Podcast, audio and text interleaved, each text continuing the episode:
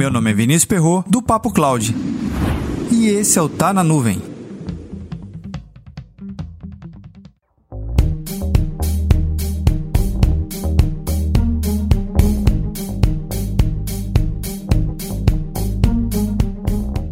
Nos últimos meses, você tem visto o dólar subir muito, muito mesmo. Será que ainda vale a pena fazer projetos em computação em nuvem em cartão de crédito?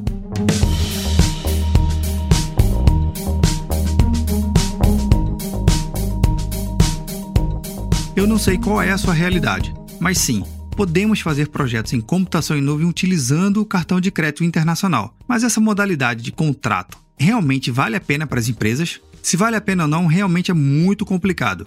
Mas veja só, se você hoje tem uma demanda nesse exato momento e vê que a computação em nuvem seria a sua salvação, ok, você vai estar acessando o portal do seu fornecedor e vai estar criando sua conta e colocando seu cartão de crédito lá, na é verdade?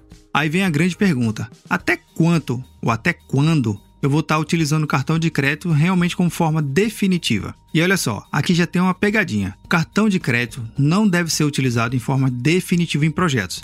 Ele deve ser visto de forma temporária é uma necessidade que você realmente precisa correr muito para poder entregar um determinado projeto. Então é importante que você já vislumbre qualquer contrato em cartão de crédito internacional como algo realmente muito temporário, independente se o dólar está a R$ reais ou não, ok? Uma recomendação que eu tenho visto em alguns projetos é mais ou menos assim: se a sua necessidade em cloud computing é muito pequena, realmente vale a pena ficar ainda no cartão. Entre 100, 200 até 300 dólares é uma fatura saudável é o que eu tenho visto no mercado. Mas veja, se você tem uma projeção de realmente virar esse ambiente para produção, é melhor buscar um parceiro que vai lhe oferecer um contrato. Contrato esse que pode ser em real ou em dólar, depende muito das condições comerciais. Mas veja, cartão de crédito é uma alternativa rápida para você começar seu projeto o quanto antes, sem depender de ninguém. Mas conta aí, como é que está o limite do seu cartão de crédito? Tem mais espaço para VM? Comenta lá no nosso grupo do Telegram, bit.ly